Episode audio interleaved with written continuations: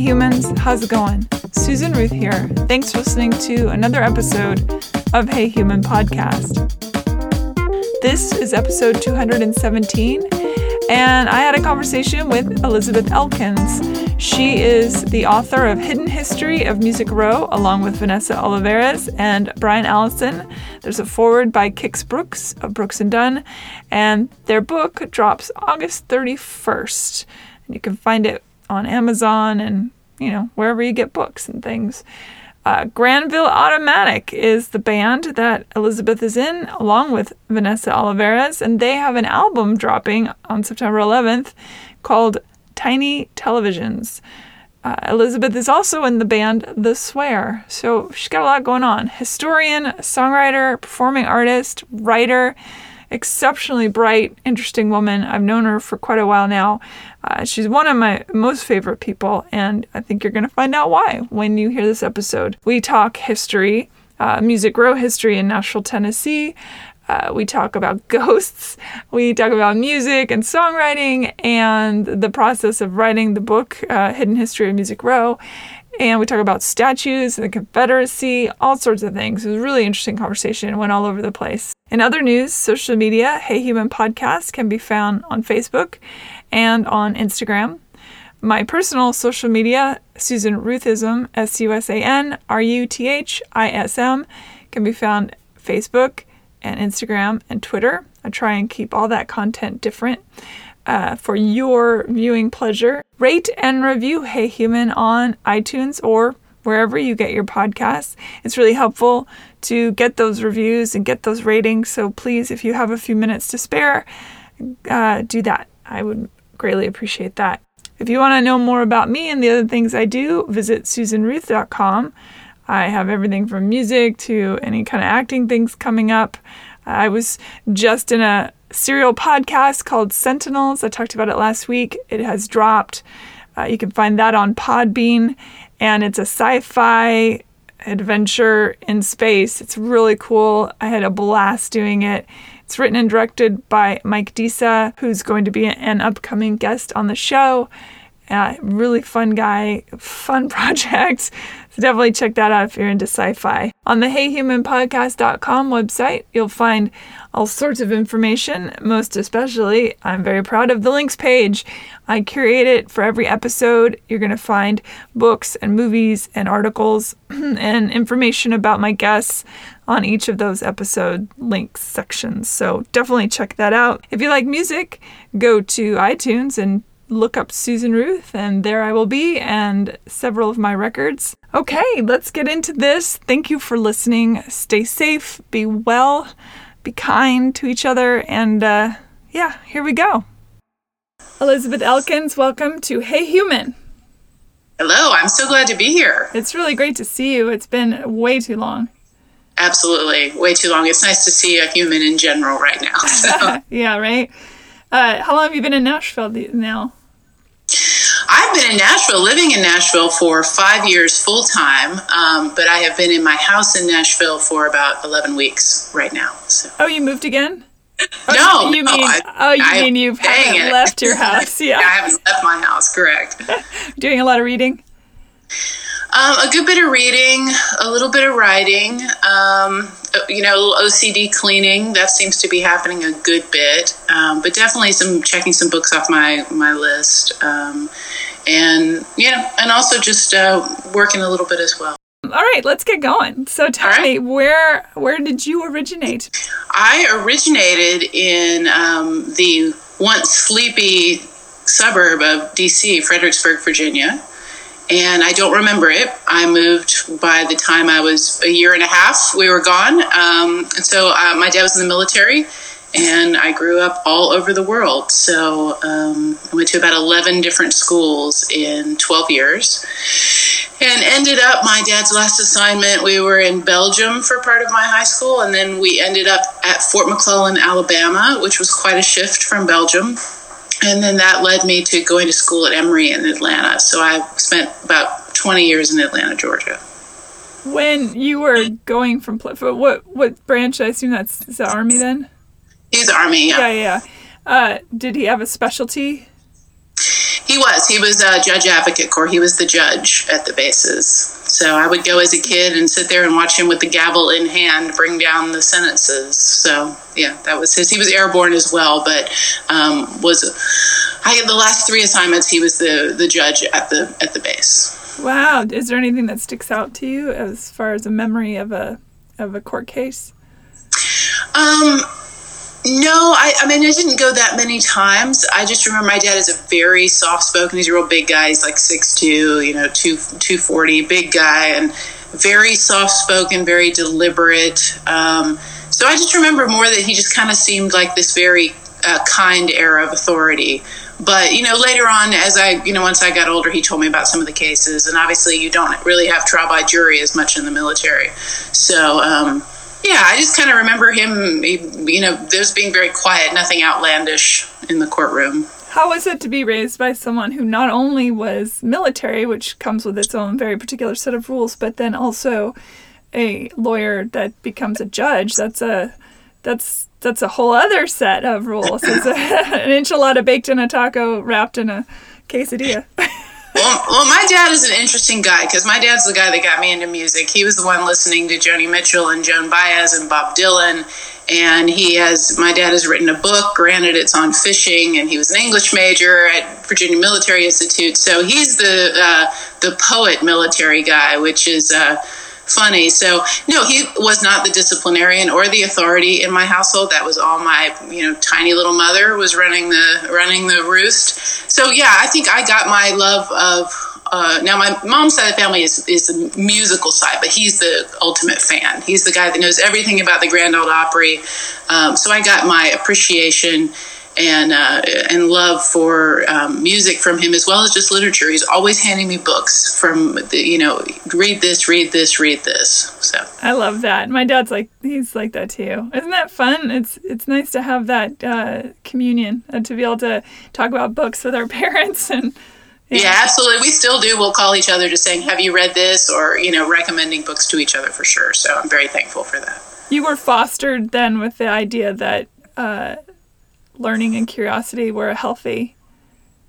Oh, absolutely. Um, you know, we're not a math family. So I was raised with, if you can't do the math, don't worry, we can't either. Here's a book to read. So, um, yeah, absolutely. Always about, about creation and, and art. And he's a bit of a painter too. Um, so I did, I was very lucky that, that that was not with a heavy hand at all, but just a part of my childhood was reading and creating. And that was just the way it was. So I know that that's just a gift that I was given. Do you have siblings? I do have a younger sister.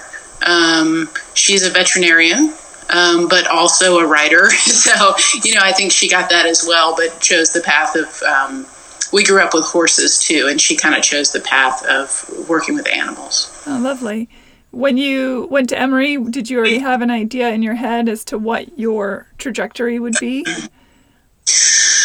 You know, I went in thinking I ironically would do, you know, the doctor, lawyer kind of thing. But it, I, it became really clear to me even my first year that I just, that, that and maybe some of it was laziness. That stuff was hard to me. Um, and English was so fun and history was so fun. And, and, you know, classics classes were fascinating and I wanted to take art history. So I, you know, whether it was a lazy choice or not, I went with the, you know, the English history path. And, um, so no, I don't think I knew, I knew at that point I wanted to be, be on stage and writing music. So I think I let that really dictate my choices every time. And I don't, I mean, looking back, was that wise? I don't know, you know, but I did, I even went to grad school because it would keep me from getting a job. I still had time to do music. I could go take classes two days a week and work on music. So I think I made more decisions based on, I know I want to create songs and write more than anything else. And did you, you study music or did you study history in grad school? Uh, in grad school, I studied um, journalism, writing. Oh, interesting. That's probably been quite the help in what you're doing now. I think so. I mean, for when I first finished grad school, again, it was like a time period where, you know, working from home was not at all discussed, and, and you had to go do nine to five in the office somewhere. And I wanted the freedom to tour. I wanted the freedom. I just, you know, kind of like being my own boss. So I think I thought being a journalist, I would have more of that. And right after grad school, I did spend about two years just as a freelance journalist working for different newspapers and magazines, and it just wasn't consistent to pay the bills at all. You know, I was running up debt, it, much like being a songwriter. And I ended up taking a job then in kind of in communications and marketing back at Emory, which was a pretty flexible job. Um, but the original intent was, how can I, you know, how can I make a living as a true writer, creative, Um, which, you know, that carries its own set. We could discuss that for an hour alone. Should your creative pursuit pay for your life? I, I don't know if that's a wise path either. You've, I'm sure you've, um, you know, looked at that yourself as well. Well, I feel that it, it has in history been been something that, that does, but I wouldn't say that it is set up to do so now. Yeah, absolutely. For a very tiny, tiny percentage. One does not pursue the creative arts these days, and maybe not ever, but especially these days, unless one truly, truly has both a passion and a sickness for it.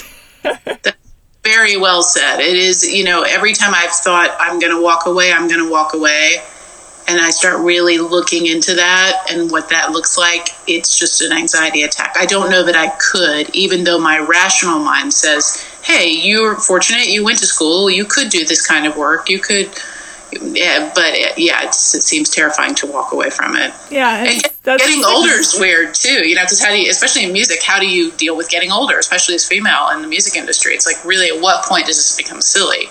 Um, so no, I, I'm, I examine that probably too often. Yeah, it's uh, the rock and the hard place. yeah. Yeah, for sure. The well, rock and the rock and roll in the hard. The place. rock and roll in the hard place. I love that. Uh, when you were getting into history, which I think is sort of, well, not even sort of. I think that younger folks that are into history is maybe more of a rarity, both because they're really living in the present. And mm-hmm. we talked a minute before we got on the air that uh, about the idea that younger folks feel maybe they touch the immortal more than as you get older and see that it's not forever. Um, but history is such a deep part of our psyche, whether or not we're aware of it or not. We can see that now more than perhaps ever. And uh, how did you, what made you have that be your thing, do you think? What drew you to that as a younger person? I think initially it was the stories that brought me in, and I do come from, on both sides, a long legacy of military men, as far back on, you know, back to great times eight grandparents fighting in whatever war it was at the time. So I grew up with these stories from history that were very tied to war. So I heard about my great-great-grandfather in the Shenandoah Valley of Virginia, and I heard about my grandfather landing on the beach at D-Day. So I heard these stories, and they were just so much about, you know, you talk about stories being carried in your D N A and, and, and memory being carried in your D N A. So I think I found it fascinating, but I resisted it at first because my dad is such a military historian by Uh, just as a hobbyist. That's most of what he reads. But I allowed myself somehow to get very interested in World War One, and I think because at the time I was very passionate about lost generation writers.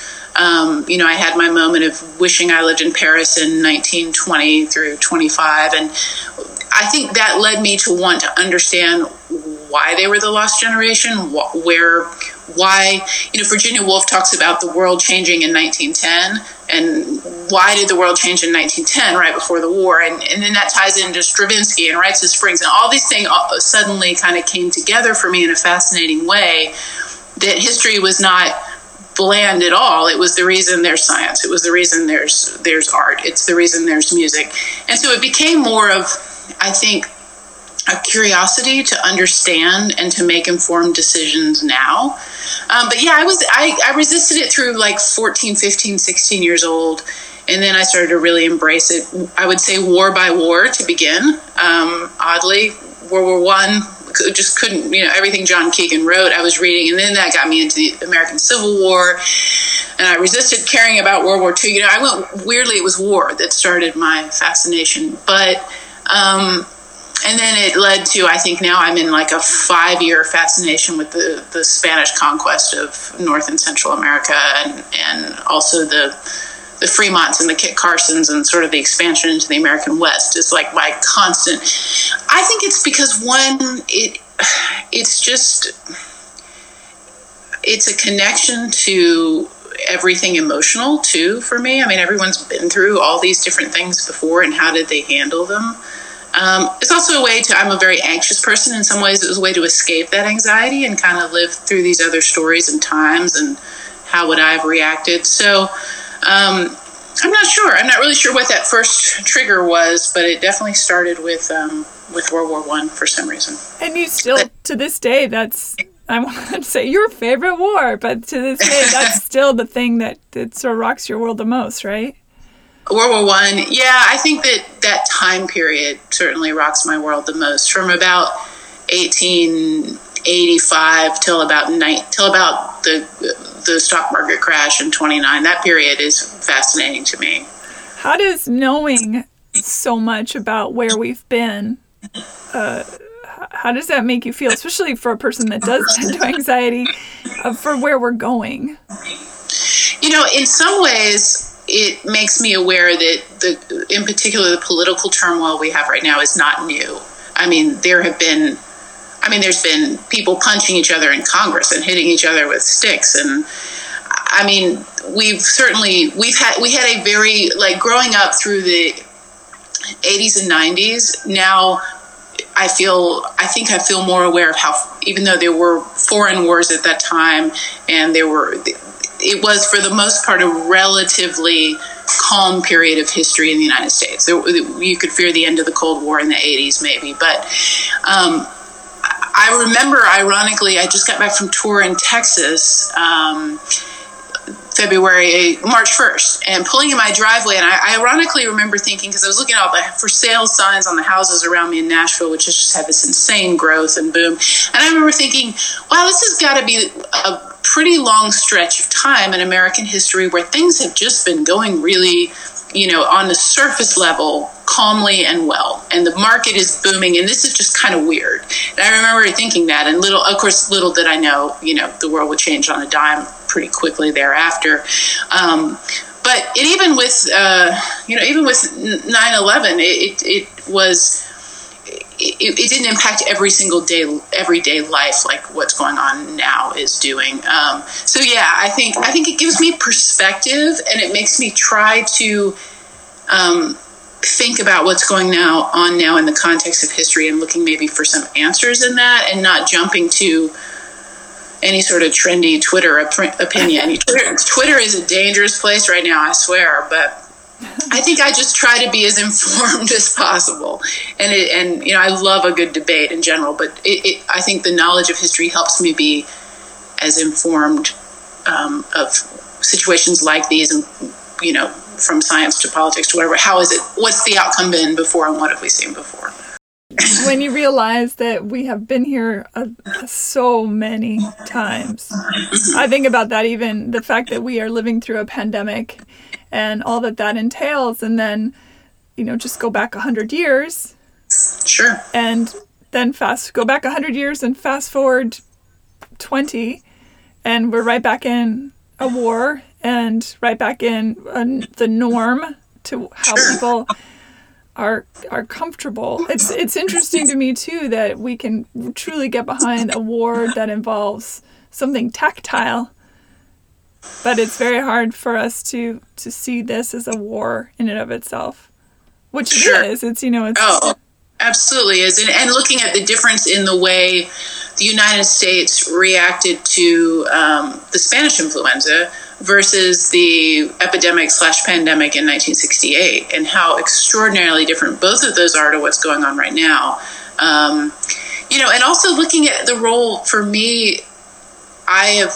It's been difficult to put the role of the creative in, in particular, um, the Spanish influenza, and right now it's difficult to go to say, what good does me writing a song or a book or loving a painting do with the world right now, and when, when this pandemic and, and level of death and despair is going on? So, but then I look back at the Spanish influenza, and I think this is when some people were creating some yeah. of my favorite pieces of, of right. work. So yeah. very complex to wrap my brain around. And in the bubonic plague, and in the, I mean, that is, uh, it's interesting because in times of Great Depression, things that that do well are entertainment and alcohol, right? Yes. Historically.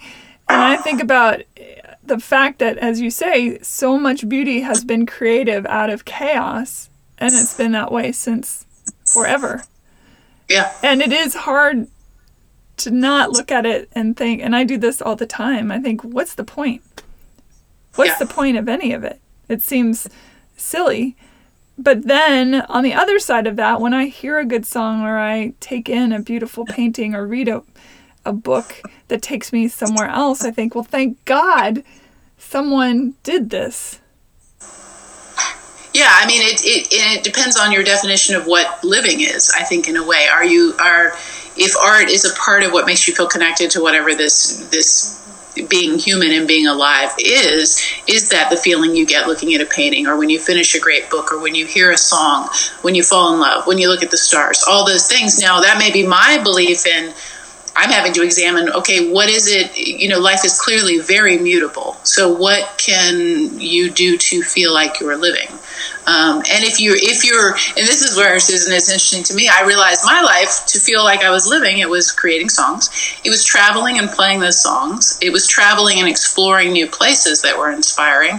It was, you know, new, uh, you know, sitting down at a, at a restaurant and having a great drink and a wonderful conversation with a good friend. Those are all things, other than the creation of the songs, that are not safe to do right now.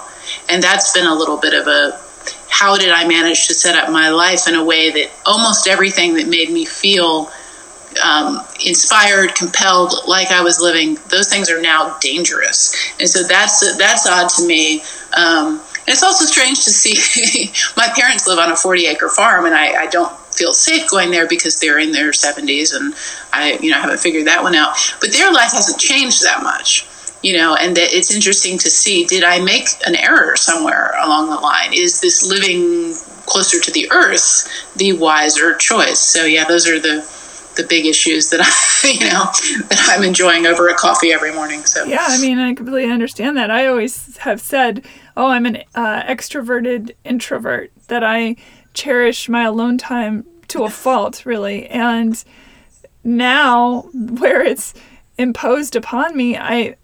I'm like, God, I miss being touched. I miss being in the hustle and bustle of, it's easy to be uh, comfortable in your in your aloneness in the midst of the cacophony of a restaurant or a movie theater or, you know, whatever, or walking through a market. You're alone, but you're not alone. Yeah, that's, I mean, I feel like my role in life, and somehow this sometimes sounds egotistical, it's not, but I see myself as the observer. I just love to watch. That's what I love more than anything. It's where I love to listen and watch and, and, and, and experience it as an introvert. And so, yeah, that's that's difficult to do right now safely, for sure. Yeah. Well, when you started the musical part of your life, you, you've had great success thus far. You've you've had cuts on artists, and you've toured. You've been in some fantastic bands, including the one you're in now, Granville Automatic. And you, you have another project, don't you, right now? I have sort of rebooted my punk rock band, which uh, it's called The Swear. So we did, uh, it was going to be a solo record, but the guys, the original rhythm section got back together with me. So yeah, we're we're we're doing a little punk rock too. Love that. And you began to really dig into the Nashville history. Now, was that something that you had always been intrigued by, or did that come when you moved there? That's a good question. Um, I think it started with, I, I guess, and this goes back to your original question too. For me, maybe some of this trigger of history was when I was in ninth grade, I was in North Carolina. And that's when I remember my dad sitting us down and saying, our next assignment is Belgium. So leaving North Carolina, going to Belgium, um, and starting school, and I remember walking to school, and it was an international base. I remember walking to school and this this moment, actually I was walking home, and I remember thinking, I don't know anything about this new place at all. And so I, I think that did trigger, I, I started writing a lot then, so that triggered, I need to know what, you know, the land I'm walking on, what's happened here. Um, and then that continued when I moved to Atlanta, um, which is a city that has hid its history extraordinarily well. They're sort of the masters of deception in, in city planning in Atlanta, uh, which could be said of a lot of the South. But I, I got very fascinated again with understanding Atlanta's history, in particular in terms of its geography and its city planning. So I never thought about how that touched to music at all. That was just something that was interesting to me. I love to talk about it. I love to read about it. But when Vanessa and I started writing songs, I was writing punk rock songs, having a, a blast touring the country in a rock band. We were, you know, had those little close moments to getting record deals back when record deals were big. And I started writing a little bit with Vanessa. Uh, my band was taking a break, and she was the one, I have to give her credit for pointing out, you're so obsessed with history, have you ever thought about using that as inspiration for song? And I thought, no, I, I never have. And I was reading a book called Mustang, um, The Saga of the Horse in the American West by Deanne Stillman, who actually lives out there near you. And it was just such a fascinating story, and here I am, a longtime history person at that point, a horse lover, and I knew nothing of this history. And every page was something I didn't know. And that, and I started kind of trying to write a song about that, and it became the song Blood and Gold that's on Granville's first album. And Vanessa was like, this is cool. We knew we wanted to write story songs, but we weren't really looking that far back for story songs. And then we started digging into this perspective, you know, we started writing from really weird perspectives. She she got into writing from the, the perspective of this piece of furniture that watched a house change hands throughout, you know, like forty-seven times in the Civil War. I, we started getting a weird perspective, and that became pretty fascinating. So with Nashville, um, you know, had been coming here on and off for a long time, but writing at, at B M G Publishing and driving into work to write every day, it was it was really, we were in the middle of writing, we had made a record in Brooklyn, and we were in the middle of writing an album, which I hope we will put out. We have all these written albums and not, no budget to make them, but it's called Forgetting New York, and it's all these lost buildings of New York and these stories that came from them. And uh you know, Vanessa goes, wait, look at look at the skyline. And I was like, oh shit, yeah, look at the skyline. And there were, you know, we counted, and you've seen it, probably twenty-three cranes. And it was suddenly, what what's Nashville losing, and why is it losing it? And that led to um, the record Radio Hymns, which which is very obscure stories, and they they really lended themselves, and maybe this is true of Nashville in general, to this kind of secret nature, a lot of um, deception, a good bit of of lying and cheating and drugs. There's a lot of weird Nashville stories. They, for the most part, redemption is a theme too, but you know, that, that, and that led to actually, you know, writing a book about Nashville's history, which is something I never thought that, that would end up happening, but it was organic. The stories, I, I do firmly believe, and I, you know, I'm a big believer in ghosts and spirits and, and energy of a place. I think that if something wants its story to be told, it sort of finds its way to something that will tell its story. Um, I've seen that happen over and over again, and I have, um, you know, I still owe a few places stories that I promised them. Um, but I do believe that it, it was just, it was out there saying, hey, this city is disappearing. What what happened here? What What's being lost? Um, so that's, that's where the Nashville history came in. Uh, when does the book come out? The book comes out August thirty-first from the History Press. And it is called?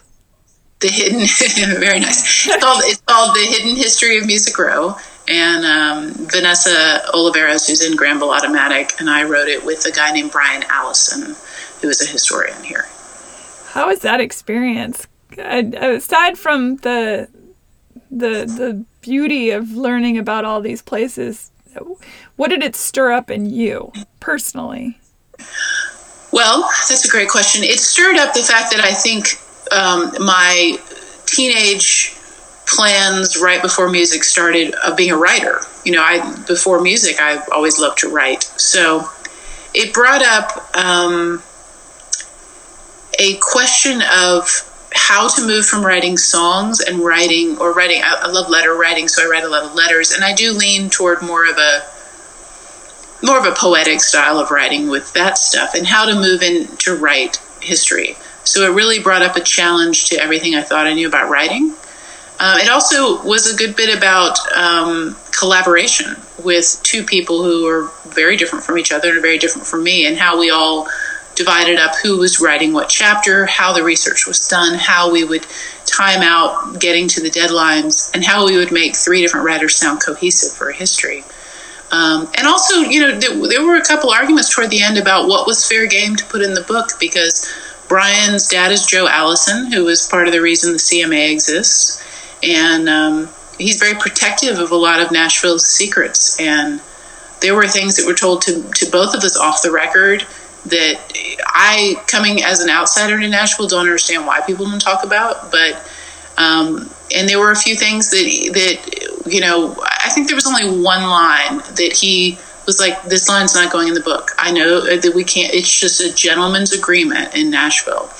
And you know, Venice and I came in like these gallivanting carpetbaggers, you know, into the city. Like, we're going to just, you know, tell all the secrets. And, I mean, I, I literally every interview, I'd sit down in an office in Music Row, and I'd, you know, I don't really use a tape recorder. I like to just shorthand. And and we finish the interview, and I'd say, you know, thank you so much for your time, and I appreciate you being so thorough. And they'd go, now that we're off the record. And then I'd get twenty more minutes of stuff. And a lot of it was like, of course, of course, of course. And a lot of it paralleled those stories that we found for Radio Hymns, and then the upcoming follow-up, which is tied to the book called Tiny Televisions. A lot of it was just these, it's just, there's a different approach to, I don't know that it's necessarily a religious hypocrisy. I mean, which is, Nashville has a very Deep South sort of fundamentalist vibe sometimes.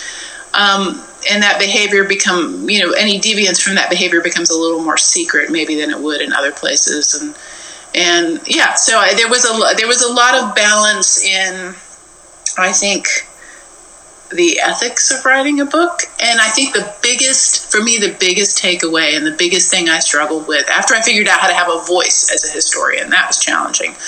But the biggest takeaway was it is almost impossible to write history without the lens that you see, without your current time frame and your own experience with the subject.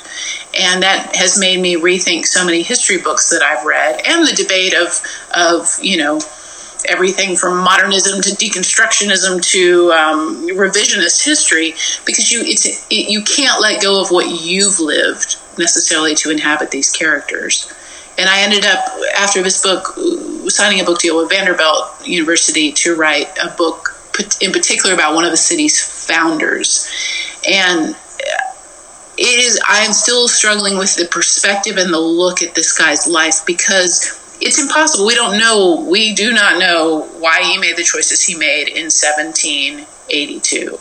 And it is so hard to separate yourself emotionally from your own experience to clearly write about why did this guy choose to do this. So I think that was the biggest thing, is how do you get distance and um, perspective.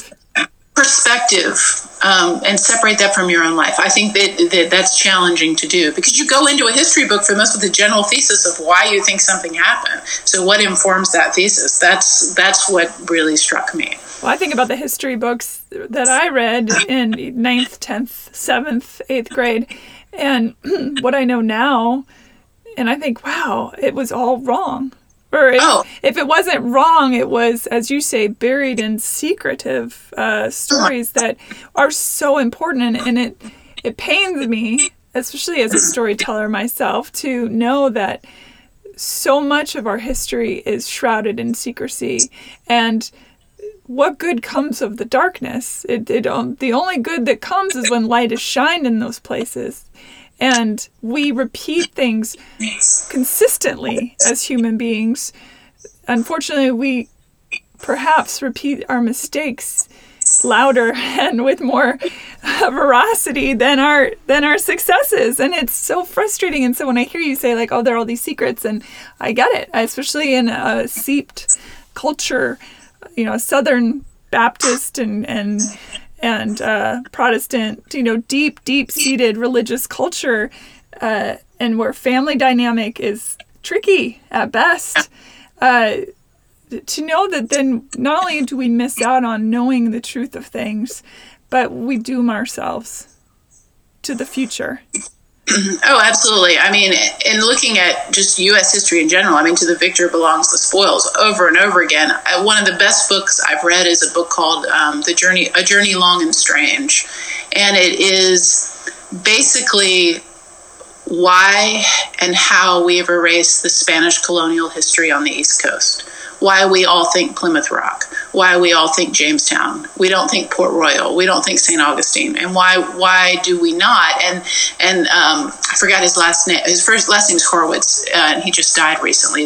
Um, he wrote Confederates in the Attic, but he also wrote this book, and he basically travels to all these places and just walks in bars and walks in restaurants and starts having conversations with people about what they think the history is, and it's fascinating. Um, you know, he, he literally just, he kind of upends everything you read in your seventh grade history book and then tries to give it a context in late twentieth century America, why it all has ended this way. But, and there's another, I mean, just speaking of repeating things over and over again, I mean, look what's going on right now in the Navajo Nation. I mean, we're, what are, are we doing this again and again and again and again? And that, As, as much as I, I just... Just, just for people listening as to what you're referencing is the devastation that this pandemic is, it's wreaking havoc through the through the nations. Yeah, absolutely. And I, I spent a, almost a month on the um, Lakota Sioux um, reservation, the Cheyenne River Reservation a few years ago, and seeing what some of the folks that I know up there have been posting about the situation there. And I just, we just keep repeating our history, just ridiculously so. Well, I mean, I look at my own family, and the, the history within one's family is even subject to change depending on who, who it is you're oh, speaking yeah. with, and and that's fascinating.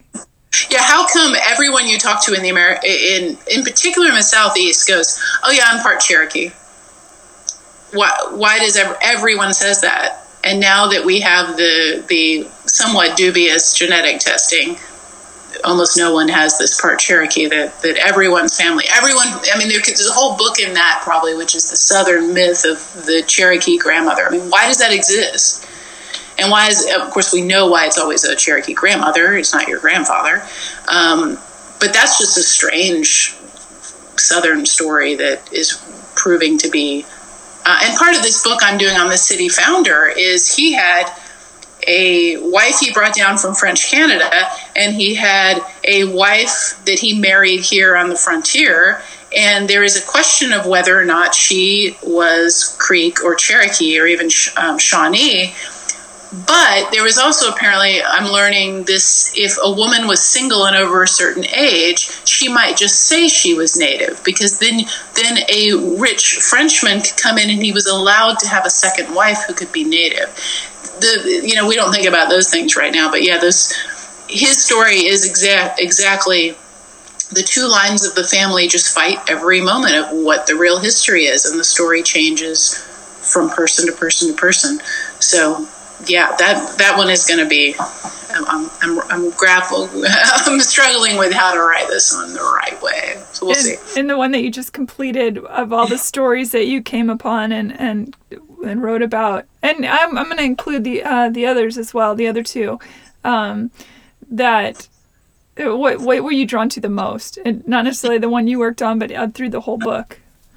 Sure, um, and the book trace, uh, traces the history of Music Row from you know from pre white settler time up through you know hit songs that are being written. So it really does cover a lot of ground.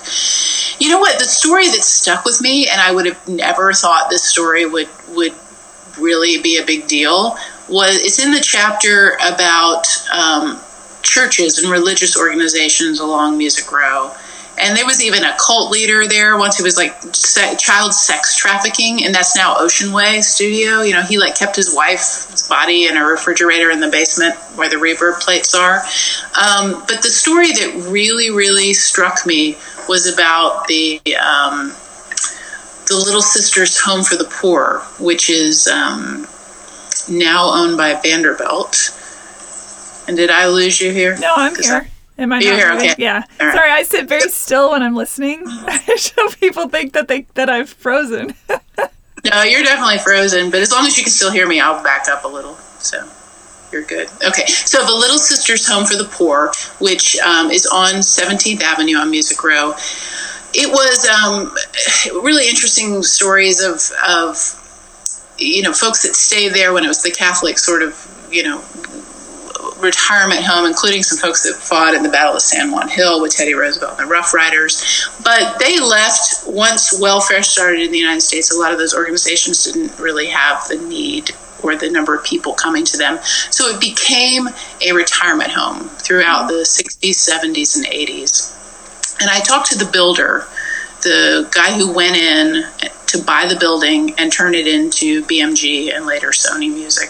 And he said he walked in Um, to the chapel in the building, and he walked in to meet with the owner, and he said it was like one flew over the cuckoo's nest in there. He walked into the chapel, and there were just these people slumped over in chairs or on the floor staring at tiny televisions, and that image stuck with me so much. And you know, people, there's accounts of people jumping out of the fourth floor windows to their death, and it ended up becoming the title track and concept for the album that's going along with it, because it was just, to me, this idea of this place that had really, I think, taken care of of the elderly through the early part of the century to this point of desperation and just blank, you know, sort of lithium stares at television. So that really, of all the stories, that sort of sadness, and then knowing that five years later, Sony Music and B M G were hosting number one parties and celebrations right where people were sitting. So that really struck me as this kind of weird,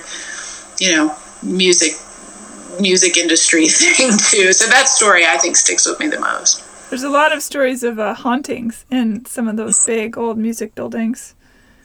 Oh yeah, the ghosts alone, um, and some of the buildings have been lost, but there were certainly.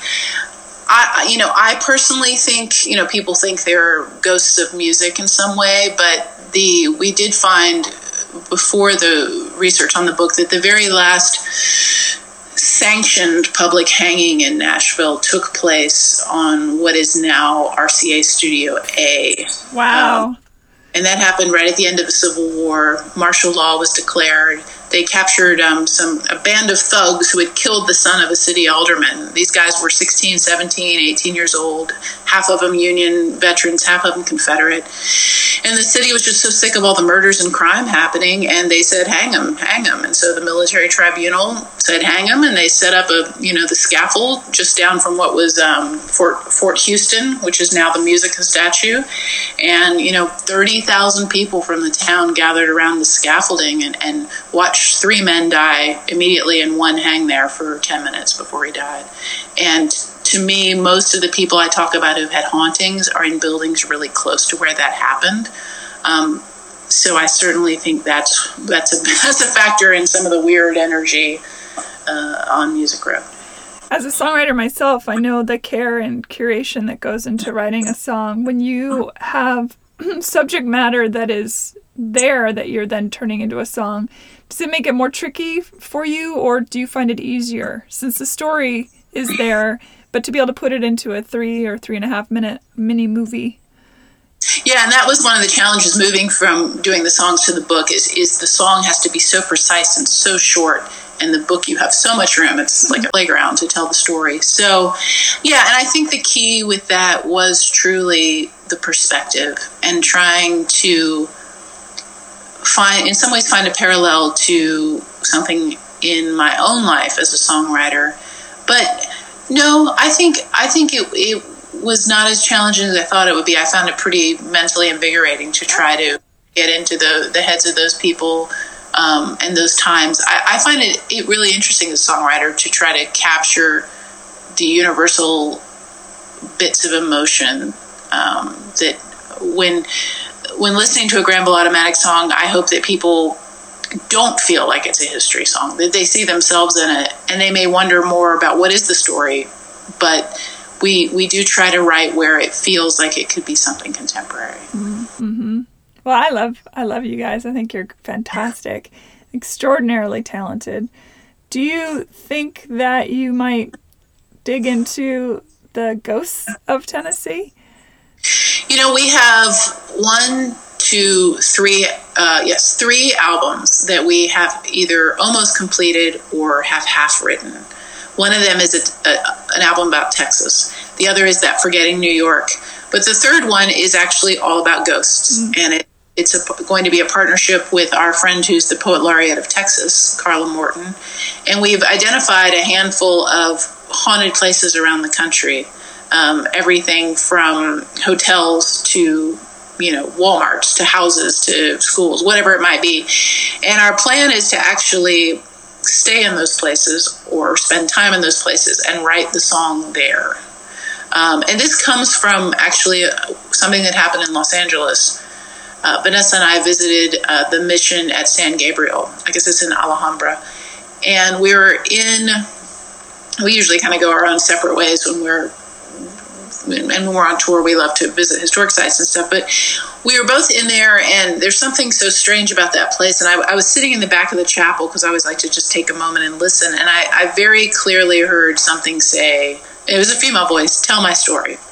And this was probably two thousand eleven maybe, and I don't know what that story is, but it was in the moment of knowing if you're open to being that conduit from these stories and these these energies and emotions, there's so much there, it's limitless. Um, so I think putting ourselves in the position, not at all as ghost hunters, but in as storytellers listening for something. So that's planned um, as one of the albums, and I, I mean, I think in some ways we might be most excited about doing that one. So Carla would write a, a write a poem. She's written many books of poetry, and, and we would, you know, at least get a, a, a simple work tape recording of the songs in the place as well. So oh, I, I hope love we, that. It, yeah. I'd like to read a book that uh, go, accompanies that as well. No pressure, but you know. No pressure. Get that going. I'm sure that, oh, that's likely to happen. Uh, how do you feel about the monuments and statues that are being taken down or being discussed about being taken down? And also, from your perspective, especially as a su- person in the South, you're not a Southerner, person in the South. Sure. Um, I think it's a very loaded question. You ask a lot of very complicated parts to that question, which one is about people's reaction. So I think that as far as the, the Confederate monuments in the South, their time has certainly come, if not way past come. And I think that putting those in museums, putting those on the battlefields, and telling the story properly alongside those monuments makes much more sense. I mean, I did grow up spending a lot of my holidays at my grandparents in Richmond, Virginia, like two blocks off Monument Avenue. So when I was a kid, I, you know, I, the, a lot of it was explained to me. Here's a, this Robert E. Lee monument, this Stonewall Jackson monument, this Jeff Davis, and here's Arthur Ashe, and why was Arthur Ashe added, and what's going on? So I think as a kid, I, I did grow up around that and those dialogues. I think where, for me, things get really complicated is when we move past the Civil War, we start getting into, and I see more and more of this in just recent days, talks of how far do, do the monument removals go? And I think for me, I started really having serious conversations with myself when there were some protesters trying to take down the Andrew Jackson statue at Lafayette Square recently. And I think there you get into a very complicated discussion of of history through a modern lens and how you tell stories from history and how far you take the problems of history and what is a problem enough to mean that some sort of monument or public incorporation of an image into our nation is a problem. And if you look at someone like Andrew Jackson, you can argue we wouldn't be here having this discussion if Andrew Jackson hadn't beaten the British in the War of eighteen twelve. We also have a massive problem with the Native American removal that Jackson was a, was a major part of. But you take that storyline and you take that you take that storyline and you take storylines of race and gender and even sexuality, you can find a problem in almost every figure prior to nineteen eighty. I mean, even past then, but you look at most presidents who prior to the Civil War were slave owners. You look at Ulysses S. Grant, he owned a slave. Uh, you know, Lee and Grant both let go of their slaves at about the same time in eighteen sixty-two. I mean, you start looking at really problematic things. You start looking at John F. Kennedy. Well, gosh, look how he treated women. Does he have, we gotta get rid of Kennedy. Um, Martin Luther King, you know, the Southern Baptist Convention, not particularly fond of, of L G B T Q A folks. So I think that for me, it's very clear on the Confederate monuments, and I think most people agree on that. It gets much more complicated when we get into other figures, in particular figures out west. Um, you know, statues of the Spanish are coming down. The Spanish were extraordinarily brutal, extraordinarily brutal in their first conquest of America. Um, you start getting into problems with people like Kit Carson and, um, you know, Meriwether Lewis. I mean, they're, they're problematic parts of history that it is difficult to say, if if so-and-so lived today, would he have done this? Did he do this because it was the norm of his time? And I think those are challenging arguments when you move into other characters in history. So, I don't know. That's, it's a tough question. My biggest pet peeve is the lack of factual information from history that is rampant on social media right now. Um, and I think that bothers me the most. I think we all need to have informed, um, difficult conversations about this, but I do think informed is key. Um, and I think really, I think that it gets back to the old adage of history will repeat itself if you don't know it. And I think that's true. And I think we need to have discussions about the errors made in American history and the bad things that happen. I mean, well, and history has been whitewashed. I mean, this, the history you and I studied is not the history that has been made clear today. Absolutely, uh, in particular in, in elementary, middle, and high school. I think yes. you college you can dive into a yes. little bit of correct information. But yeah, I mean, our entire history is a very brutal one. The history of mankind is brutal. The history of mankind is... is based on a lot of rapid, raping and pillaging and conquest, and it's a terrible, but there's also beauty in all of it too. So I think if we really try to have informed discussions, and if every time I look at Twitter, I get so mad because on both sides, all across the political spectrum, there's just stuff that is like, where in the world did this information come from? Yeah, the mob but, mentality doesn't do a lot of fact checking, I don't think. Not a- And you made a good point. Sometimes something that we believe is fact might be something incorrect that we were taught, in particular in elementary, middle, and high school. This happened to me last last night. I was on Twitter, and I stumbled upon a, um, a Filipino Twitter. And I, I was reading a long... I, I kept going back to Google to translate. It was a complicated process. Oh, wow. But I was curious to what the conversation was, because it was clear that there was um, that it was sort of fiery, and it had stemmed from uh, a, a poster of Goebbels and uh, something that he had said, uh, according to the in, in quotes and all that. And I thought, oh, that's really interesting. So I read the the, the Twitter chain, the thread, sorry. and uh, and as I started doing my own research with it, which took me about a half an hour, I found that he didn't, in fact, say. I mean, it was a terrible and obvious thing. It was the to paraphrase is that uh, in order to get your side amped up, you basically blame everything on the other side. You're the fear, the loathing, the um, the death, the disease, the, all that, and. I mean, of course, it makes sense that people would take that and run, especially when attributed to the, you know, head of the propaganda of the Nazi regime. But he didn't say it. Right. And in fact, he said a lot of terrible things about people and, did, you know, and had a lot of, it, it centered around the big lie. I have got, I've got air quotes going on. The idea of the big lie, you tell a lie often enough and it becomes the truth. And it's, so the quote that was being propagated on this Twitter feed, um, it, it's as if it took little bits and pieces of of all the things that were said either about him or by him and reimagined, and there was an amalgamation. Still, there's quotes. You can't quote somebody if they didn't say it. Terrible human being, obviously. Sure. But um, this is where things get tricky, because you have to, now at this point, when I see a quote, I'm like, fuck it, I'm just going to go see. And the historians are like, look, it's been attributed to him here and here and here and here and here, but there's no, we don't have any proof that he actually said that specific thing. I am not defending this person. I'm just saying. Sure. You have to. And you're, you're talking about where history intersects myth and the power of myth. And I think that's, I mean, that's the heart of so much of what's happening now, too, is how we, you can frame a story so many different ways, and you and si- political sides frame them for their own good, I think. Or evil. But I, yeah, or evil. Yeah, good or evil. Um, their own cause, perhaps. So, yeah, for me, the difficult part, and, and again, I think we, we talked about how I have tried to be so educated and just so fascinated by um, the story of uh, Native Americans in general. But...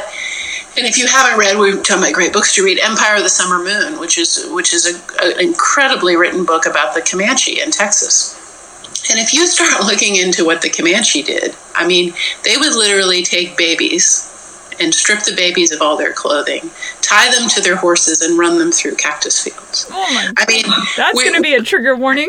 Yeah. So, oh my God. Who, We, we we just tend to go with this one narrative sometimes, what it, for good or for evil, people kind of start thinking one thing and they aren't trying. And this is like me, the, the hopeful historian, hoping people will really dig into things and understand that, that the complexity of time, of, of a time period. But um, it fascinates me, me that people are so tied up in there. It's sort of like when people watch football and suddenly it's their team, they're on the team, they're playing the game. That that's sort of where their brain goes, right? And it's I'm seeing that with things like uh, the the flag, the sure. you know, or the um, uh, there was something else that popped in my head when you said that. Shit, now I can't remember. Damn it! But the Confederate flag is a good example. Yeah. Five years is not very long in the history of mankind, and yet, boy, people are real digging in. This is my heritage. This is who I am. This is... It's fascinating. Yeah, and I mean, I, I have a mixed heritage of, of, as far as the Civil War I have. On my father's side, you know, they're all from high Appalachia, Pikeville, Kentucky, Pike County, Kentucky, um, uh, I blanked on the county named Wise County, Virginia, and in those cases, many people were... Um, were sympathizers with the Union, as they, as they were called, and very rarely were slave owners, and, and kind of resented the lowland plantation life at the time. And then on my mother's side, I have, you know, there's Shenandoah Valley, Virginia, where everyone fought for the Confederacy. Um, so, I mean, I, I grew up knowing that's a part of my family's story and hearing about that. But um, again, I think there have been some good points made that, you know, five years of, of, you know, do you need to wave a Confederate flag, which has become a, a symbol of, of hatred and, and was representing the South, you know, in, I guess, various times. How do you, this brings us back around to, I think, the biggest point for me in history is how do you tell stories, and how do you, how do you tell and honor all kinds of stories and not get caught up in the backwards, I'm not articulating this well, but we can't go, the Civil War didn't happen. It didn't happen. We can't say that. I can't say that, you know, I have, you know, a military lineage on both sides who fought in probably every conflict the United States has ever been in. Same. I can't, I can't just make that go away. Right, right. And it, it's complicated. To me, the key in all of this, and again, as a writer, is how... how you tell the stories and how you learn from the stories and how you understand the stories. And I don't think we can just keep going around with, with a machete, eliminating parts of the past. I, I think we, I think by just saying, oh, that didn't happen, it's, it's very dangerous. And for me, it's just about a desire to hope people will just learn as much as they can. And that goes for all sides. I don't know, you know, you were talking about being on um, Twitter from the Philippines. I know zero about the Philippines. I mean, so I think just learning as much as you can and trying to be, just trying to be knowledgeable and form decisions out of that, form your opinions out of that. And I think, I think the the, the art of discussion is being lost. It this is now, true. It's now pick a side, if you're not on my side, you're evil. If you're not on the right side, you're evil. And, and there's no discussion. There's no debate. There's no talk. There's no, uh, there's just a lot of anger. Mm-hmm. It's interesting, too, you mentioned the idea that if we take, I think of a, a King George the Second, that, you know, if that monument comes down, do we forget that? No, of course not. We don't forget who he is and what he represented to this country. And I, I think of, I think about all that stuff, too, is in fact, all the toppling of statues and might highlight all these people going forward. But, well, and how do you... How do you deal with someone who is important in history, right. who did who did horrible some things, who did? But what about someone who did something great? Well, and there aren't a lot of, but also, but also did horrible things. Oh, so yeah, sure. let's let's use it as an example. Winston Churchill, great example, great example. How do you solve a that? problem like Maria? Yeah, no, Winston. How Churchill. do you solve a problem like Winston? like I mean. Winston. How- Yes, Winston Churchill, definitely problematic. Absolutely. So how do you solve that, though, when you could argue that he is the reason we have, part part of the reason that the Third Reich was defeated? That's right. A big, big part of that reason, but also openly racist. How do you solve that problem? And how do you, how, I, that's something I don't know that there's been a way. Is it just? Is it just? Be? I just don't know. I don't have an answer. These are the kind of things I'm, they're keeping me up at night. Uh, same, how you, same. I how do you solve a problem like like Churchill? How do you solve a problem like Teddy Roosevelt? Mm-hmm. You know, he's Teddy Roosevelt is a hero. He did some problematic things. Sure. And I think to your point of the time, at the time, and what people's understanding of right and wrong and virtue, and I'm doing this because it's for the better of whomever is on my side, no matter at what cost. I mean, that is a very human trait. But it is sure. weird that you're not going to find, yeah, I don't know how many Robert E. Lee statues there are in America. I'm guessing quite a nice little handful.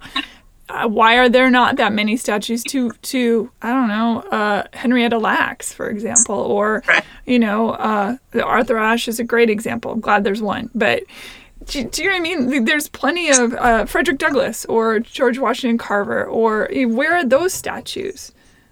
And I think that just comes from the people in power have not chosen those statues. Right. And exactly.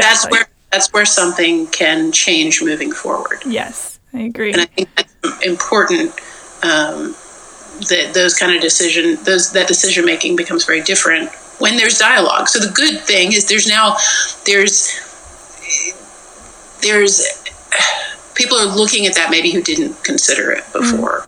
Uh, but those are the, pro- I don't know how to solve, I, again, I don't I, know. I don't either, but I it's good to know. talk about this stuff. I yeah. mean, what somebody asked me, because I'm a big reader, um, as are you, and somebody asked me a while back when the um, controversy on uh, both Harper Lee and Mark Twain about the use of the N-word in their books.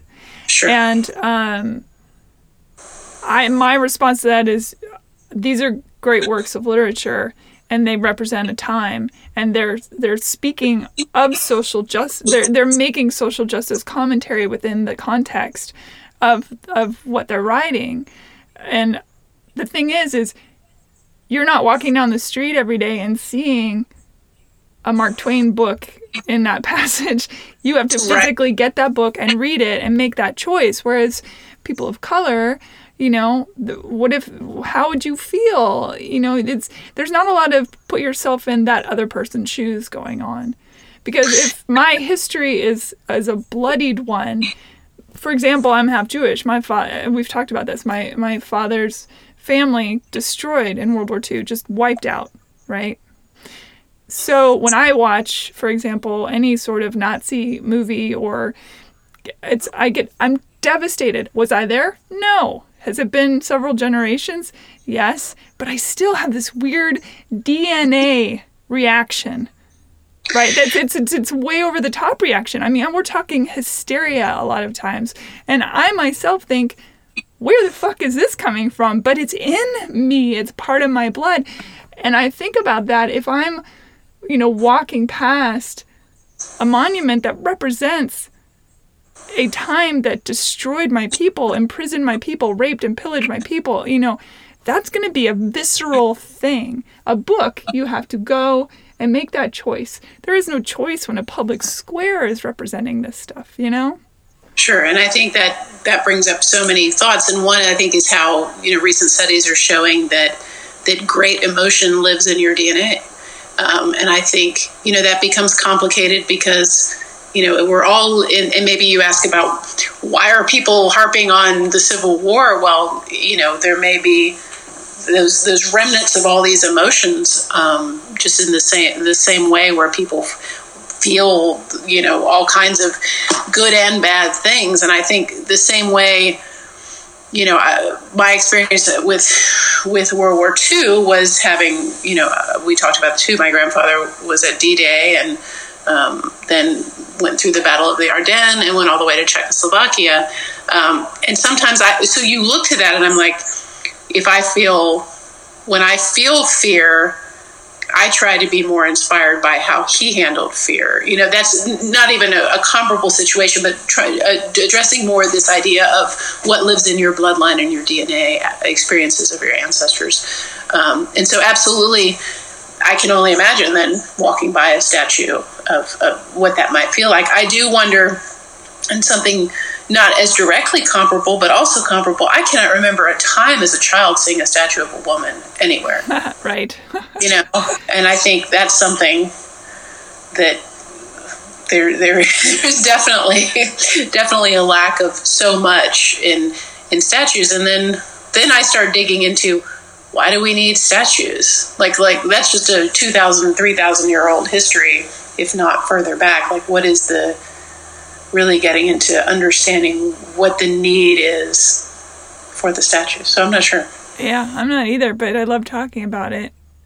Yeah, I think talking about it is good. And, and I, I really have spent many sleepless nights trying to f- figure out my own feelings, in particular as a historian, how to handle, um, you know, all these issues and, and what I need to learn and what I need to educate myself more about. Mm-hmm. So yeah, and I think people are people are also it's it's you're always sort of walking on eggshells to talk about it in some ways as well. That's a problem, I think. Uh, that, I I wish that wasn't the case. I, I understand where it comes from, but I think, again, I say this all the time: you have to shine the light on things and talk about it, and it's it's so important.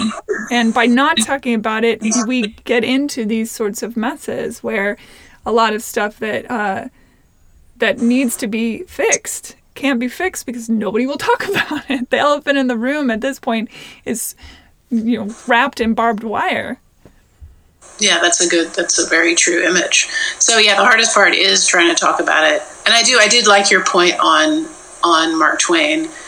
And I saw something recently come up again about Harper Lee, like in the news in the last couple of days. But it is a good point that you do have to seek that out. It's not something that, it is, however, what's taught in classrooms for the most part. I mean, almost every high school yeah. student reads Huckleberry Finn. And I would hope that with that comes uh, an educator who is willing to really dig in and not just let those words blithely go by. A, a writer like Mark Twain is very purposeful, and Harper Lee, very purposeful in, in the words they choose and why they've chosen them.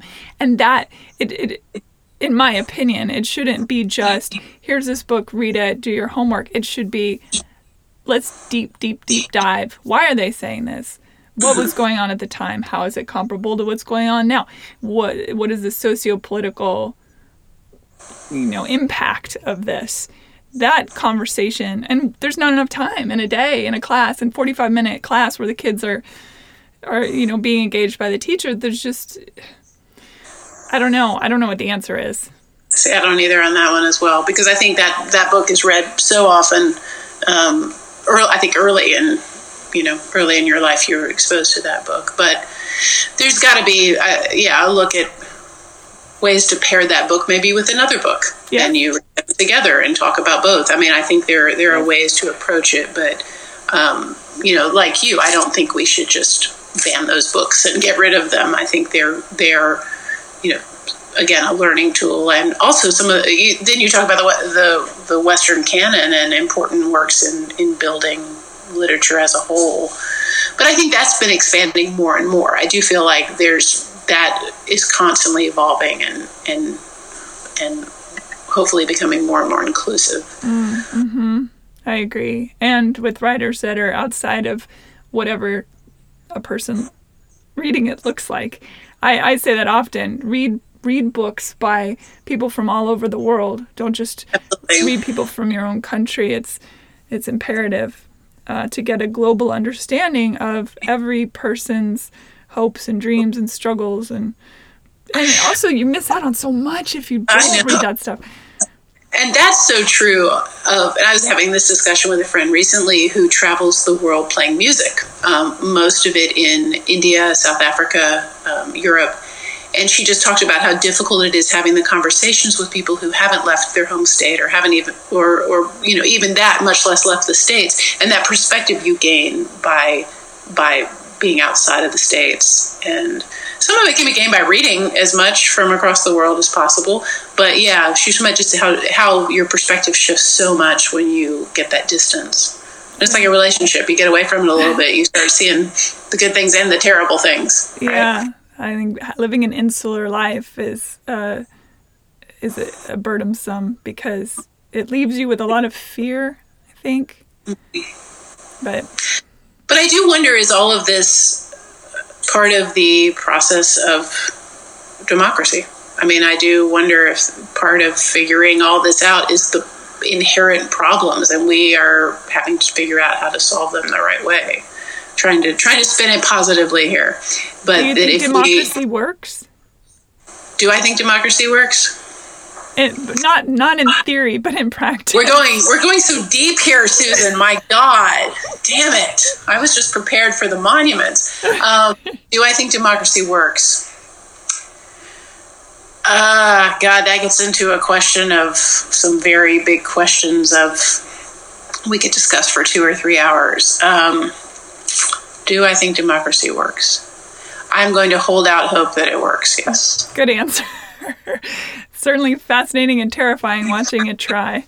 It's being challenged right now. Yeah, it is really being challenged. It is fascinating, yeah. And uh, what's funny is to watch how left and right kind of curve around, and they each accuse each other of being, you know, mm-hmm. what definitions of fascism and defini- definitions of communism and social are being bandied about in ways I've never seen before yeah. on the, the authority of the internet. So, boy. The, and the internet, I mean, the most beautiful, horrific creation. Yeah, no kidding. No it kidding. Is the, the you know the snake that eats itself. yeah, I, I, or I gosh, guess it's a dragon perhaps that eats itself. Well, it's sort of. I just I bring this back to Wikipedia, um, the People's Encyclopedia, because I feel like there have been times where I have like just even in band stuff where something is just factually wrong on the page, down to um, my bandmate's middle name. It was wrong. And she contacted Wikipedia and said, it's me, here's my driver's license, this is wrong. And the response was, I'm sorry, our editors don't believe that that's correct. We believe what the majority of the editors say. And I thought, we've, wow. got, an, we've got a problem. Wow. So, something to think about when you trust Wikipedia for your all your answers. Holy cow, I use, uh, I use Wikipedia a lot in my links page. Uh, because, you know, I usually read through, I'm like, that seems that seems good, but I don't deep dive into that even. It's based on majority thought, which is... Ooh, that, I guess I didn't really think about yeah. it that way. Shit. Yeah, we're so screwed. Oh, man. Now I'm problematic on top of all the other problematic things I am. I'm Wikipedia yeah. problematic, too. Everything's problematic. Amazing. Yeah, no, I, I you know... Uh, That that was a real eye-opening moment for me when it, when the answer really was, well, the the bulk of our that's insane to me. The actual tell me about it. I know college pro- college professors who have fought Wikipedia over certain things, and they can't win because the Wikipedia comes back with, well, this is the majority. Wow, that's so. Fascinating and terrifying. Everything is. Why is everything fascinating and terrifying? Where I guess li- life is fascinating and terrifying. When things uh, go back to uh, travel ready, will you be touring with the book, or will you just continue to tour with the music, and then the book will be something that is uh, adjunct to that?